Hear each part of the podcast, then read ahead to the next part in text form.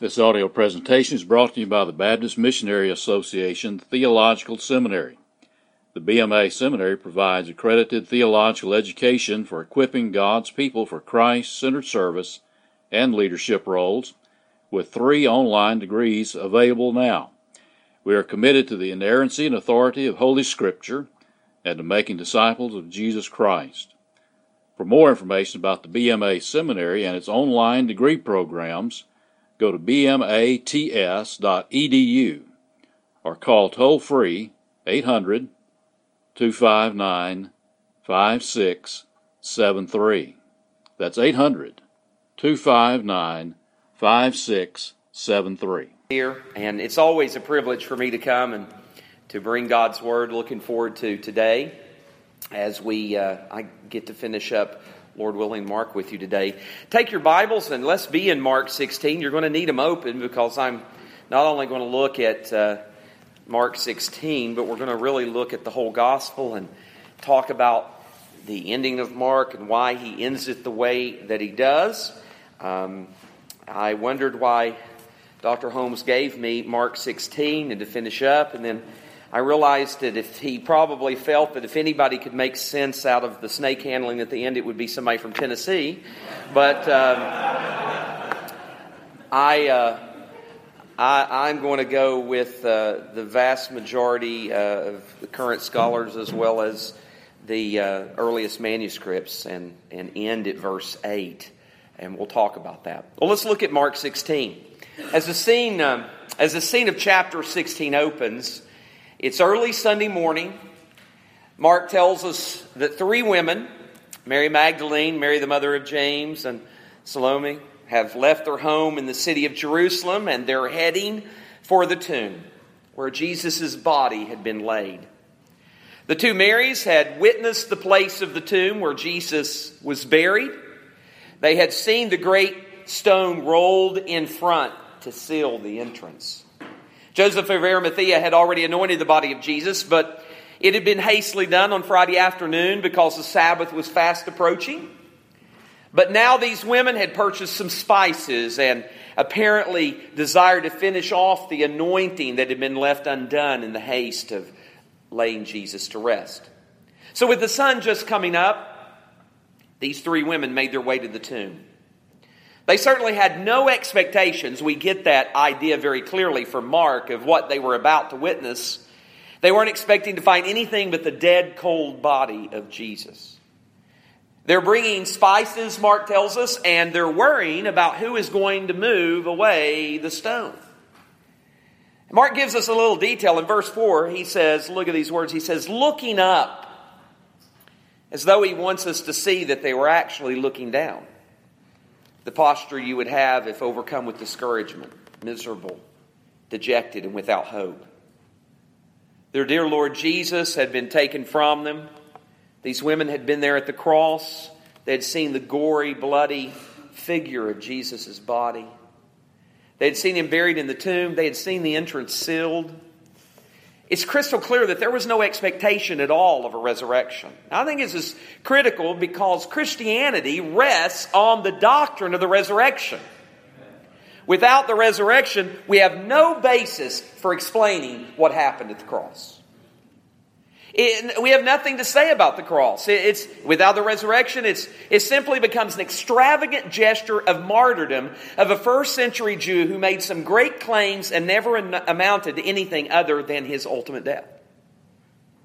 Theologically, without a resurrection, we are still in our sins. We have no basis to be able to come into the presence of a holy, righteous God. That's what gives us our entry. No basis for justification, no basis for peace with God, no basis for entry into heaven, no basis for our own bodily resurrection. All we have are the platitudes and hopeful moral epithets of a first century Jewish peasant. That's all we have if there's no resurrection. So these details are significant.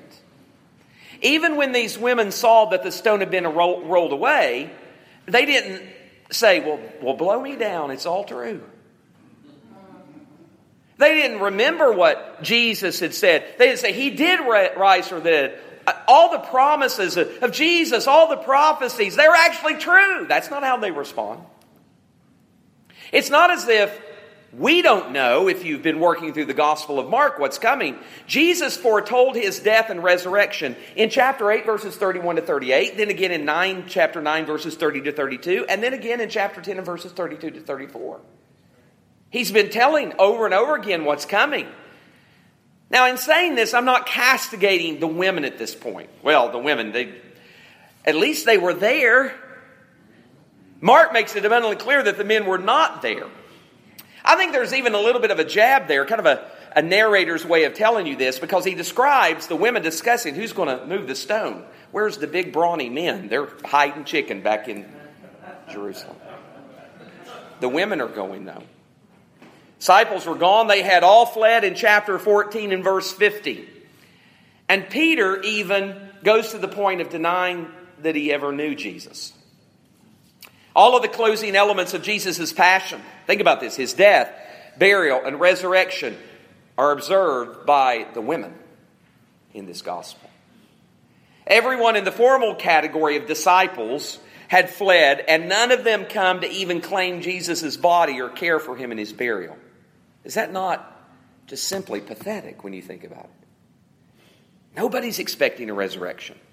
There's no sign of belief anywhere to be found you know, if you're trying to fabricate the story, this would be a silly thing to do, unless, of course, it's true. And I believe Mark has given us the cold, harsh reality of what was going on.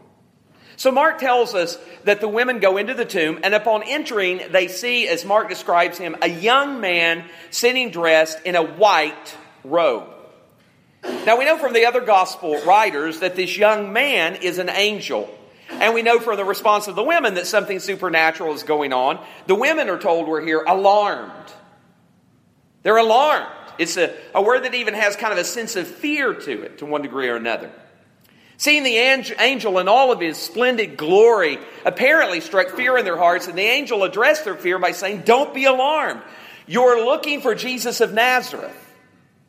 Now, don't miss this. The angel knew that they weren't looking for the resurrected Lord.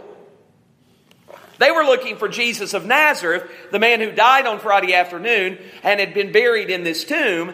They were looking for a body. And the angel utters the most important words in all of human history He has risen. He is not here. Now, think about that for a moment. This dead body had come to life. This is a supernatural feat of Almighty God. The power of God is at work here. Dead bodies do rise again by the supernatural power of God. The proclamation of Jesus that he would die and rise again was absolutely true.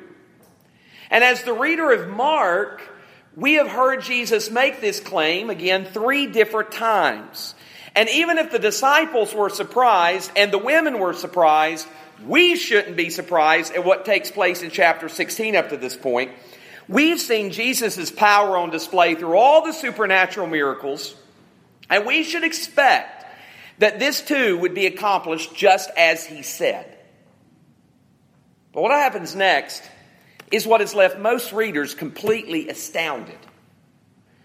So much so that Mark's abrupt ending of his gospel, it is what is to believe to have led to the alternate ending later added to the original story the young man tells the women to go and tell the disciples, including specifically mentioned Peter, that Jesus will meet them in Galilee, that they will see him, the resurrected Lord, just as he told them. You would think, now think for a moment, you would think that the response would be overwhelming joy and belief. You would think that this is awesome. I can't wait to get back to tell the fearful men to not be afraid, like the angels has told us not to be afraid, but instead the women flee and they fear and they say nothing. How can you end a story there? How can you do that? A gospel that ends with no sign of belief? That just is absolutely incomprehensible.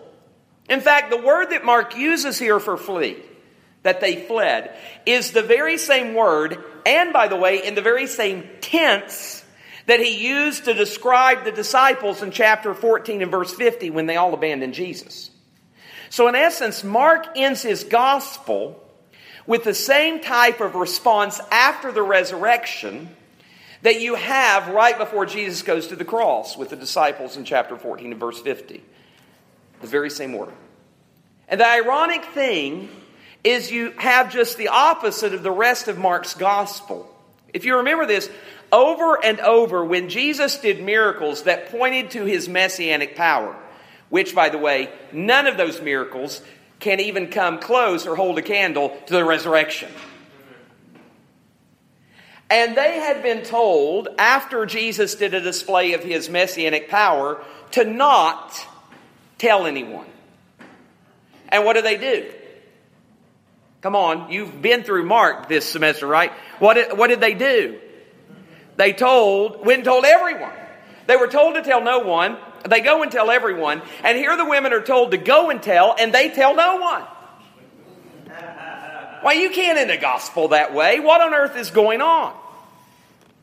Well, if I may, I'd like to take the balance of our time this morning to examine what I believe Mark is doing and why I believe that the ending makes good sense if you think more deeply about and you look more closely at what Mark is doing in his gospel as a whole.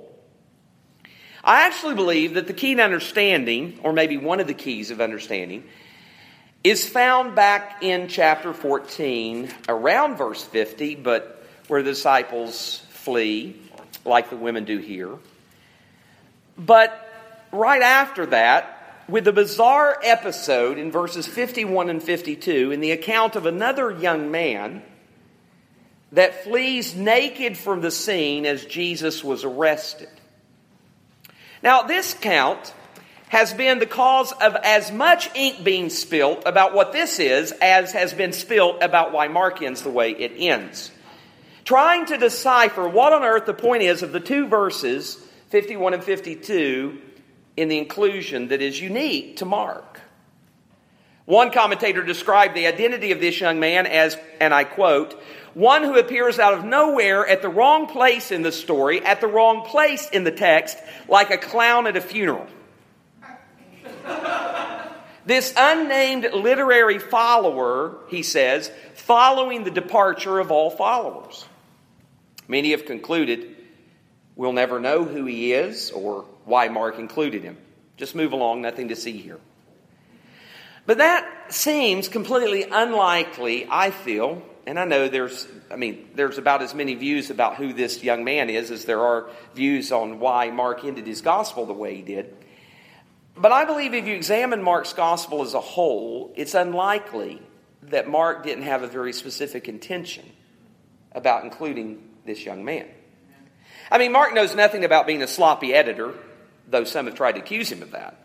It's clear that he's doing something deliberate and purposeful with what he's saying and when he says it, where he places it. This became clear to me when I saw how Mark would tell a story and then go off into another story, only to come back to the original story. As you read those things, sometimes it can be confusing. When you examine the book as a whole, though, you see that Mark wasn't an ADD afflicted author who became easily distracted, rambling from one story to another and then going back. Squirrel. And then coming back to it again.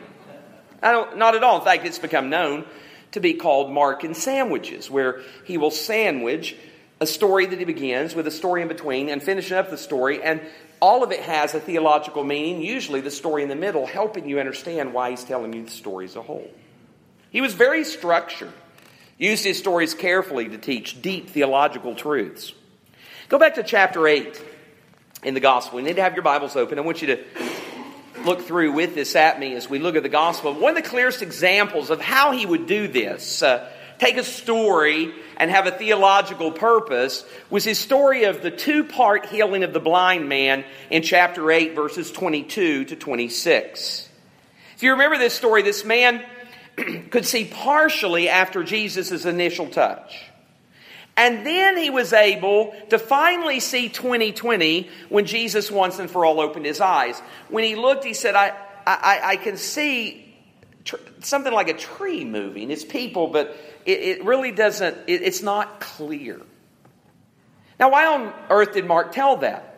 Well, Mark, through the inspiration of the Holy Spirit, was using this blind man, a true healing that had taken place, as a literary device to point to a deeper spiritual truth in the stories that immediately followed. Because if you look right after this, everything's about seeing and seeing clearly. The disciples were beginning to see who Jesus was, but they needed their spiritual eyes opened even more to see Jesus, see Jesus for who he truly was. You have in verse 27, right after this healing, well, who do people say I am? Well, you know, some people see you as Elijah, some as John the Baptist, who's, who's the Christ. Then he tells his death and resurrection, helps them understand. And this is, by the way, the first time he tells it to them. They need to begin to see what he really came for.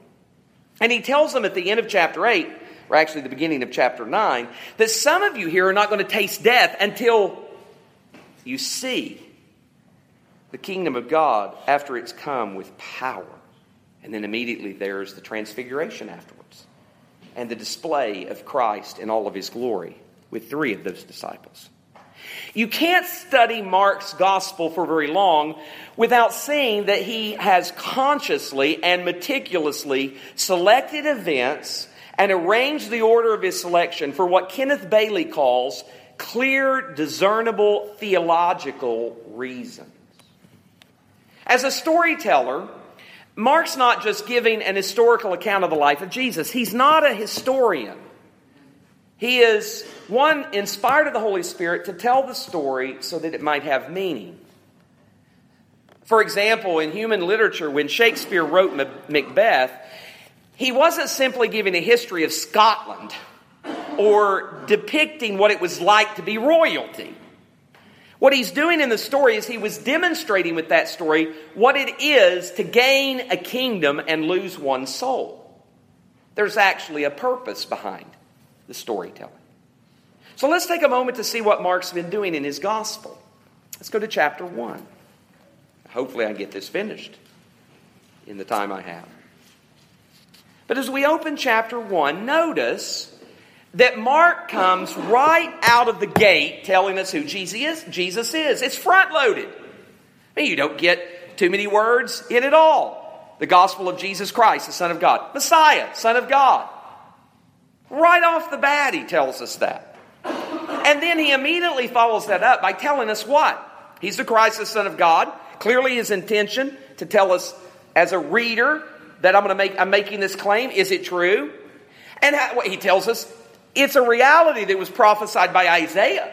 This isn't my claim I'm making alone. This is no new claim. It's a claim that goes all the way back in God's prophetic literature.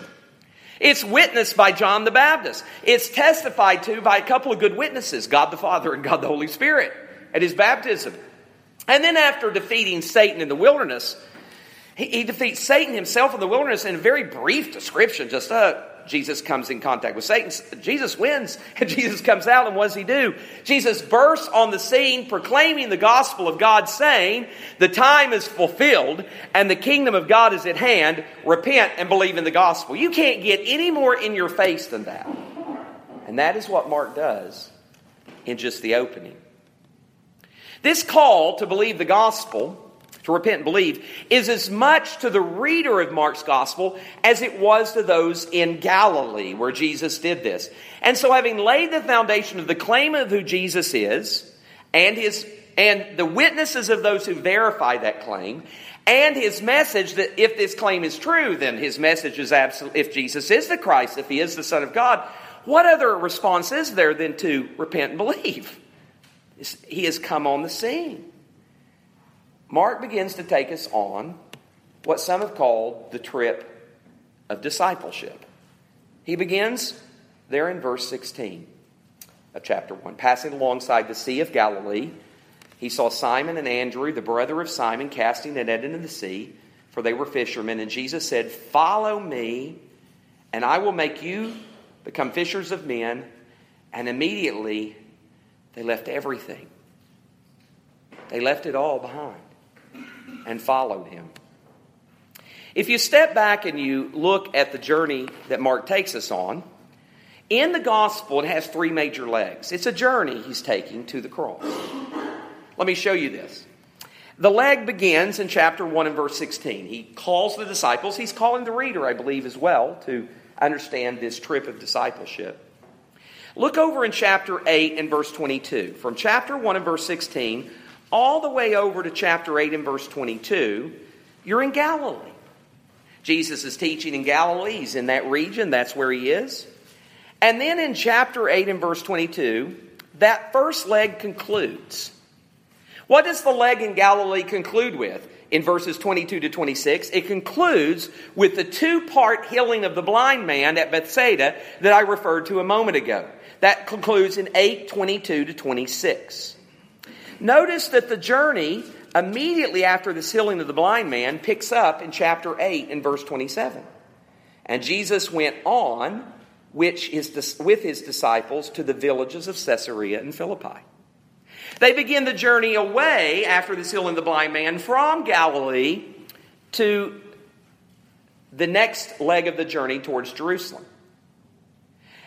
And what does he immediately do as he begins the journey in verse 30 in verse 27? He has them declare who he is. They're beginning to see more clearly as they're making their way to Jerusalem, at least being told more clearly. And he tells them, foretells of his death and resurrection the first time. All of this on the way to Jerusalem. This leg of the journey, turn over to chapter 10. This leg of the journey concludes with yet another healing of a blind man, Bartimaeus, in chapter 10, verses 46 to 52. Isn't that interesting? First leg of the journey in Galilee ends with the blind being made to see. Next leg of the journey, it ends again, transitions with a blind man, Bartimaeus, being healed. He recovers his sight. In this situation, he joins the trip to Jerusalem. And the third part of the trip is the final destination of Jesus. And where does that begin? It begins immediately after 1052 in 11 chapter 1, now when they drew near to where? Jerusalem. He's taking us on a trip with the Savior showing us that he really is the one who they prophesied, he was prophesied to be and declared to be. And no matter how many times Jesus told the disciples what would happen, they refused to see. This is used over and over in Mark's gospel that you need to see. You need to, and that's why the blind becomes a major issue and a transitional miracle when telling of the story when he goes from one leg of the journey to the next. Jesus even told them exactly, by the way, let's turn over to chapter 14. As they get into Jerusalem, Jesus even told them exactly what their response to everything was going to be. Look at chapter 14 and verse 27. He tells them, and Jesus said to them, You will all fall away. Pause. You'll all fall away, for it is written, I will strike the shepherd, and the sheep will be scattered. In other words, all of you are going to fall away, and this too is prophesied in Scripture. They would do nothing but run, but Jesus would be faithful to save his sheep. That's what we're seeing. We ought not to be surprised. That Mark wants us to even understand. Don't be surprised, even by the reaction of the disciples, because this is not something that happened that God was not aware of. It's something that God had actually planned and prophesied. So that we might know that God is doing all of this. This is not some fanatical movement that sprung up. This is a work of God. He told them that the shepherd would be struck by the very plan of God. The sheep would be scattered, but that wouldn't be the end. Verse 28. But after I am raised up, I will go before you to Galilee.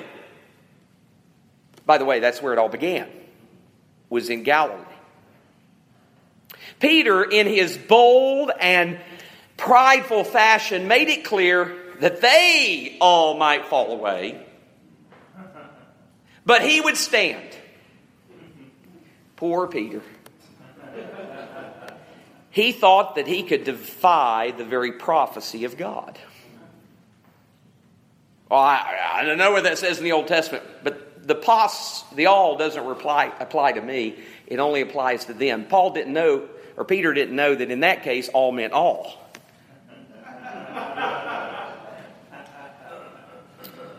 he thought he could succeed in his own strength. But Jesus broke the news to him that not only would he not get this, Jesus breaks the news to him here that not only would he scatter too, but his falling would be even more shameful because he would be a denier of Jesus three times over. Still, Peter refused to believe. He was more confident in himself than he was the prophetic word of God and the word of the Son of God. You could preach on that, couldn't you? How often we're like that. But soon everything Jesus had said very quickly began to unfold, and all the disciples could see with their fleshly lives was, uh, eyes was that everything was beginning to unravel. It ended exactly as Jesus said. Every one of them in chapter 14 and verse 50 shows you how quickly it occurred in the narrative. In chapter 14 and verse 50, every single one of them left Jesus and fled. And it's at this very moment, at this very moment, that the young man clad in linen bursts onto the scene. There's no reason to think Mark has no purpose in this brief inclusion, so why is this cameo included? John Calvin was right when he said of these two verses the chief point is to ascertain for what purpose Mark has related this transaction.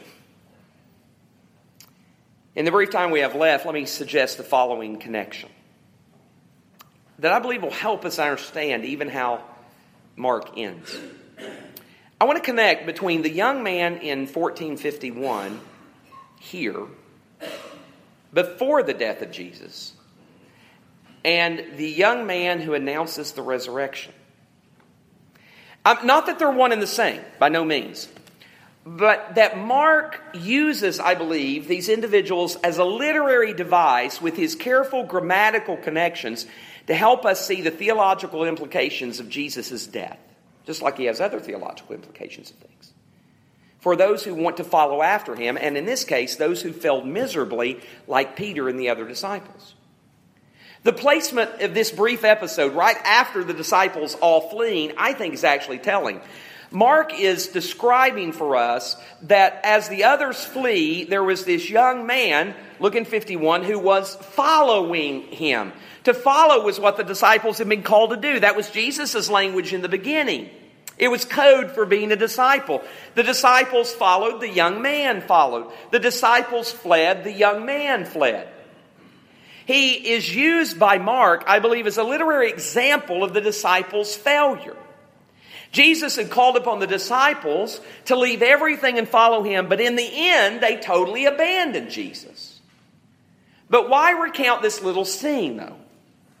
I mean, hadn't that point been made just in the account of the disciples themselves? I mean, that's enough to tell us that they fled and, and be done with it. Well, the only substantive difference between the fleeing of the disciples and the fleeing of the young man was an unfortunate wardrobe malfunction. The difference, though, is not insignificant. The nudity is mentioned twice by Mark, vividly pointing to the shamefulness of the abandonment by the disciples. Nudity was a symbolism of shame. And what these disciples had just done was shameful. And they continue in this shame all the way through the end of the gospel. Now, follow with me what Mark does in the telling of the story. Again, what I think Mark is doing with what he is saying. Notice in 1451 to 52 that the linen cloth is mentioned how many times?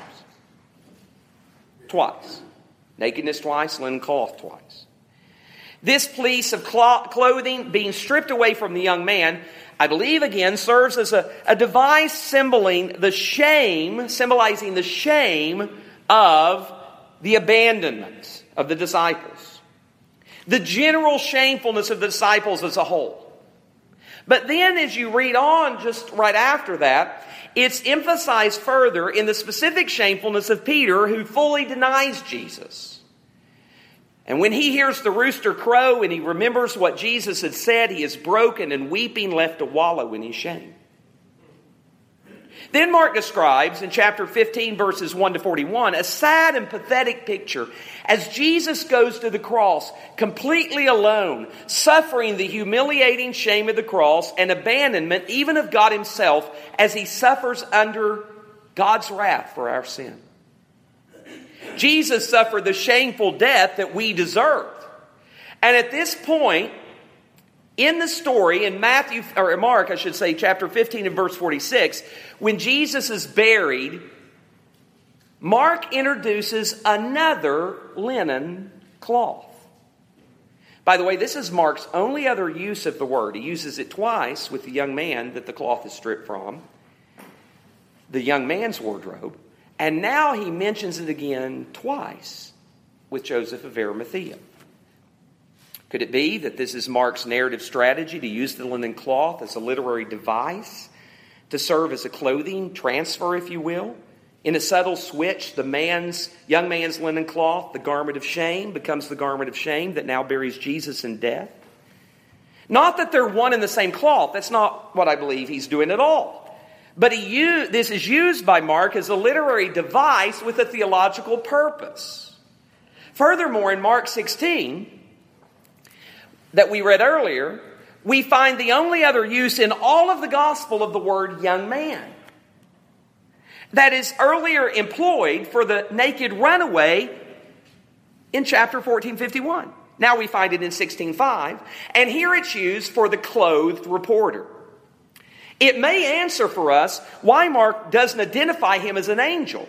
Five other times in Mark's gospel, he uses the word angel. Why not here? Why doesn't he do that? Everybody knows it's an angel. He must have had purpose, I believe, in being so discreet. It seems plausible that Mark was creating a clear link to the only other young man just two chapters earlier.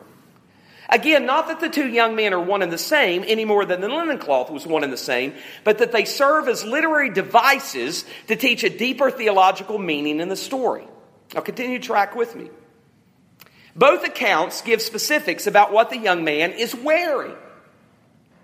Only two uses in Mark's entire gospel of the verb wearing, guess where they appear? 1451 and 52, chapter 16, with the young man in the tomb.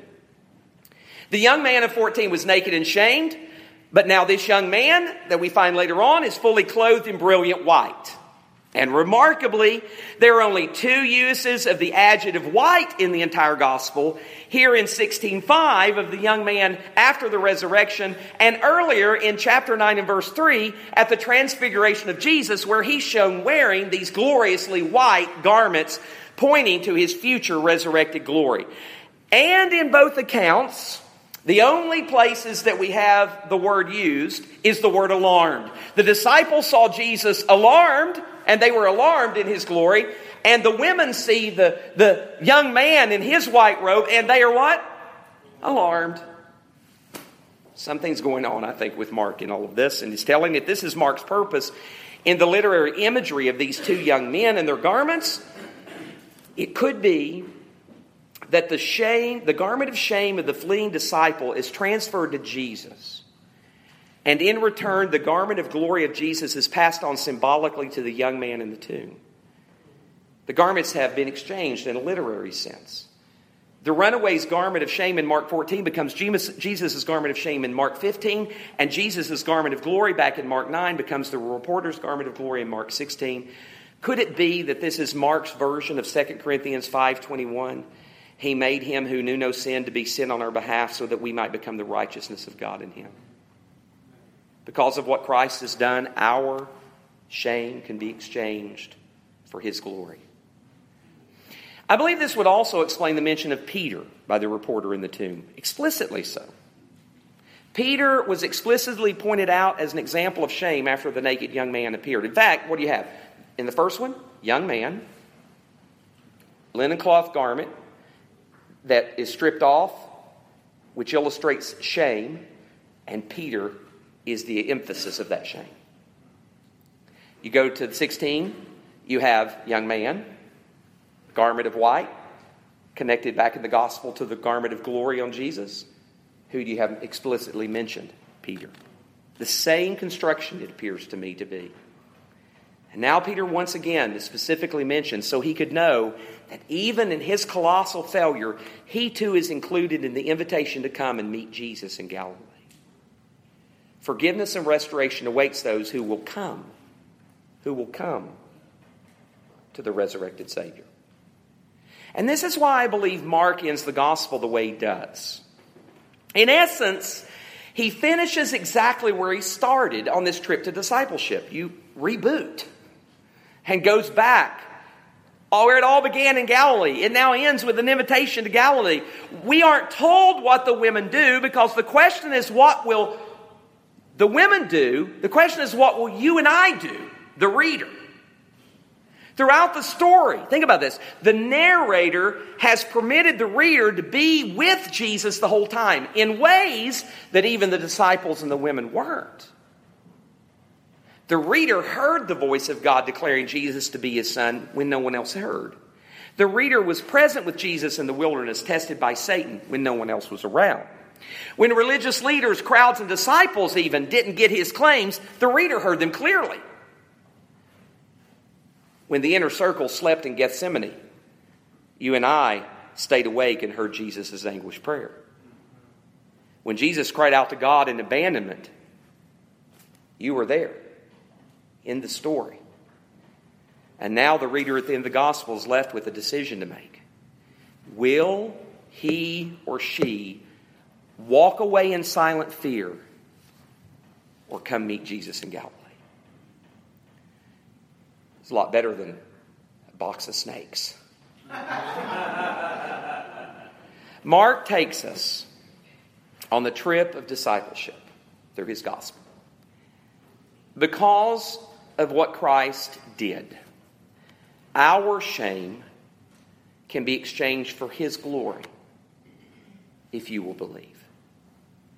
The invitation is left, o- left open. Will you follow? At the literary level, Mark leaves us hanging. It's actually a brilliant ending if you just flow with where he's going the whole book. Will we follow without fear, without fleeing? Who then is the naked runaway? He's every one of us, shamefully feeble and fallible, who think that we're fine and clothed, but we're not. We're naked and ashamed, who need to be clothed. And the enrobed reporter, he's every disciple who will come to the resurrected Savior, who will gloriously restore the fallen sinner by the grace of God through Jesus Christ. Will you come and find Jesus in Galilee, just like he said? Let's pray. Father, thank you for your word. Lord, help us to understand it better.